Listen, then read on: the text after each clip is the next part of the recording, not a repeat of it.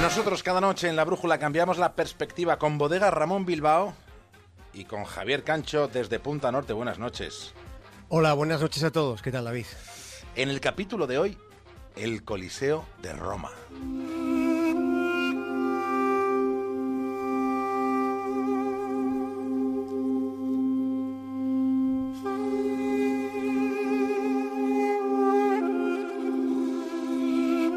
Hasta el siglo XX ningún otro edificio rebasó el aforo que tuvo el Coliseo de Roma.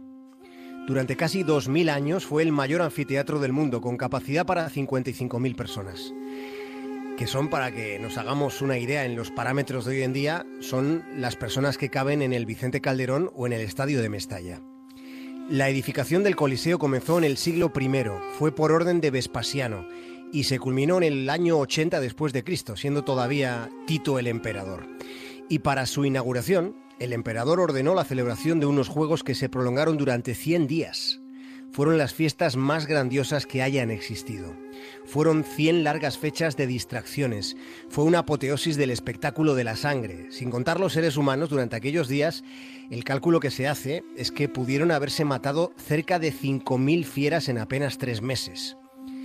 Hay una expresión en latín que nos va a resultar familiar. Panen et circenses. Pan y circo. El anfiteatro Flavio, que es como se llamaba, fue un instrumento para mantener entretenida a la plebe. La muchedumbre se distribuía dentro del Coliseo según la clase social a la que pertenecía. Cuanto más cerca de la arena se estaba, pues mayor era el rango en la escala social de Roma. En la lejanía del siglo VIII, tiempo después de que dejase de haber peleas de gladiadores en el Coliseo, en aquellos tiempos de penumbra del siglo VIII, ya dijo el historiador Beda el Venerable, dijo que mientras siga en pie el Coliseo, seguirá en pie Roma. Cuando caiga el Coliseo, caerá Roma. Cuando caiga Roma, entonces lo que caerá será el mundo. Durante casi 500 años hubo en la arena del Coliseo martirios, hubo luchas de gladiadores, de todos los confines del imperio llegaban ciudadanos dispuestos a presenciar lo que se consideraba un espectáculo único en el mundo. Llegaban britanos, tracios, sármatas, había árabes, egipcios, etíopes. El reclamo era la forma de dar muerte a las fieras más exóticas y, por supuesto, y además, los combates entre los más famosos gladiadores. La munera gladiatoria, los duelos, los sufragaban cada año los llamados magistrados. Los magistrados en Roma eran esencialmente los cónsules, los procónsules, pretores, ediles, tribunos, también los censores. Eran políticos, vamos. Y los espectáculos que pagaban dentro del Coliseo formaban parte de sus campañas electorales, aunque luego también había celebraciones organizadas por la familia imperial durante las fiestas principales. Lo que siempre había era sangre humana y de otros animales. Los combates duraban habitualmente entre tres y seis días. Se anunciaban con pintadas en las fachadas. La víspera de estos combates, los espectadores hacían cola a las puertas del anfiteatro para recoger las entradas que eran gratuitas. La noche antes de los combates, los gladiadores celebraban en público una cena en la que el pueblo podía contemplar de cerca a los que eran los ídolos de la época. Tendrías que ver el Coliseo hispano.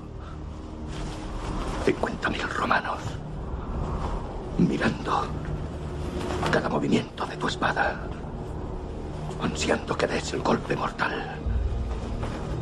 El silencio antes de asestarlo y el clamor posterior que crece, que crece como una, una, una tormenta,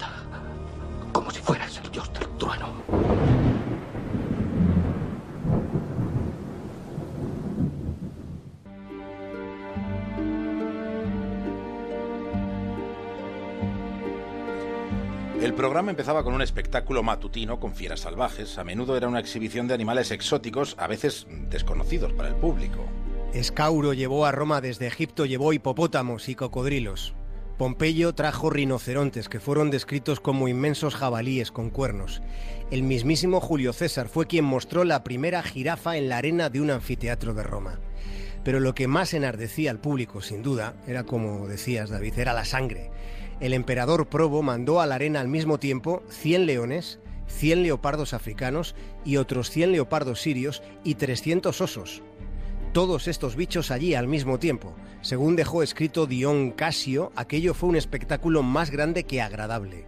aunque lo frecuente consistía en lanzar a la arena simultáneamente a un elefante y a un toro a ver qué pasaba, o a un rinoceronte y a un oso. O directamente se establecía una pelea entre fieras salvajes y los llamados venatores. Los venatores eran aquellos que llevaban la túnica corta y llevaban correas de cuero sobre sus piernas. Pero los animales también se usaban como verdugos. Era el conocido como damnatio ad bestias, que era el aperitivo antes de los gladiadores. Consistía en hacer salir a la arena a los condenados a muerte, salían desnudos, desarmados, para que fueran devorados por las fieras. Todo esto antes del plato fuerte, los combates entre gladiadores que se anunciaban siempre con un toque de trompeta.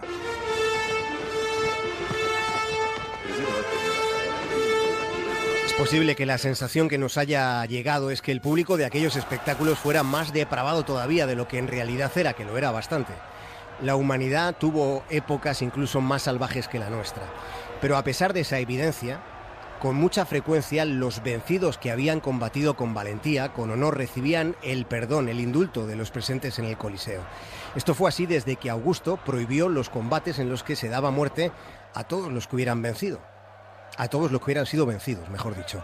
César Augusto consideró que esa era una costumbre bárbara, aunque durante bastante tiempo el que perdía moría.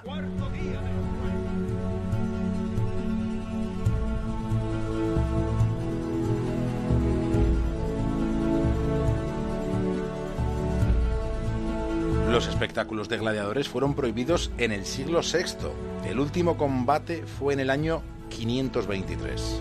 Y a partir de ese momento el Coliseo, sus túneles, las galerías, parte de sus espacios fueron ocupados por los propios romanos. El Coliseo fue un barrio más dentro de Roma donde vivían muchas personas y donde había multitud de tiendas. Aquello fue como un gran centro comercial pero en pleno medievo. Durante la Edad Media, dentro del anfiteatro había casas, pero también había sitios de venta, había cuadras, almacenes.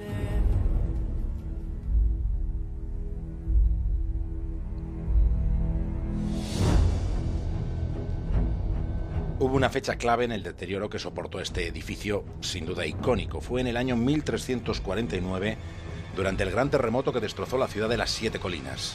Aquella fue la época en la que el gran anfiteatro entra en un periodo de ruina, fue su decadencia, una etapa en la que el Coliseo llegó a ser utilizado como vertedero y como cantera. Hay y hubo muchos edificios construidos en Roma con materiales sacados directamente del Coliseo, piedras, mármoles. Fueron tiempos de espolio de la que no lo olvidemos, está considerada como una de las siete maravillas del mundo.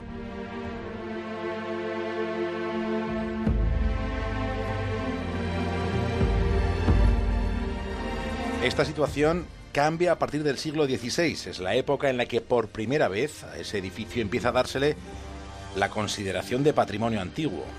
El mundo del arte comienza a depositar su mirada en el anfiteatro, también la religión, porque en los siglos XVII y XVIII los estados pontificios le dan al Coliseo un trasfondo de fe.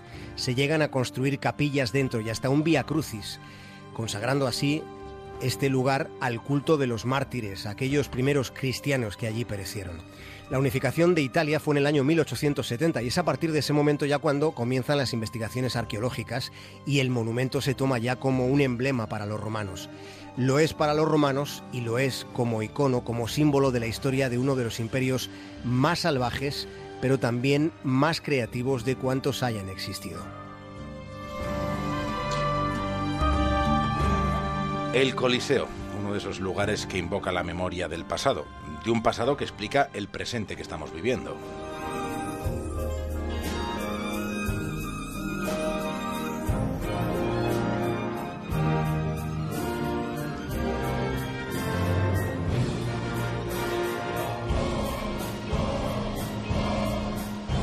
Javier Cancho, hasta mañana. Un abrazo.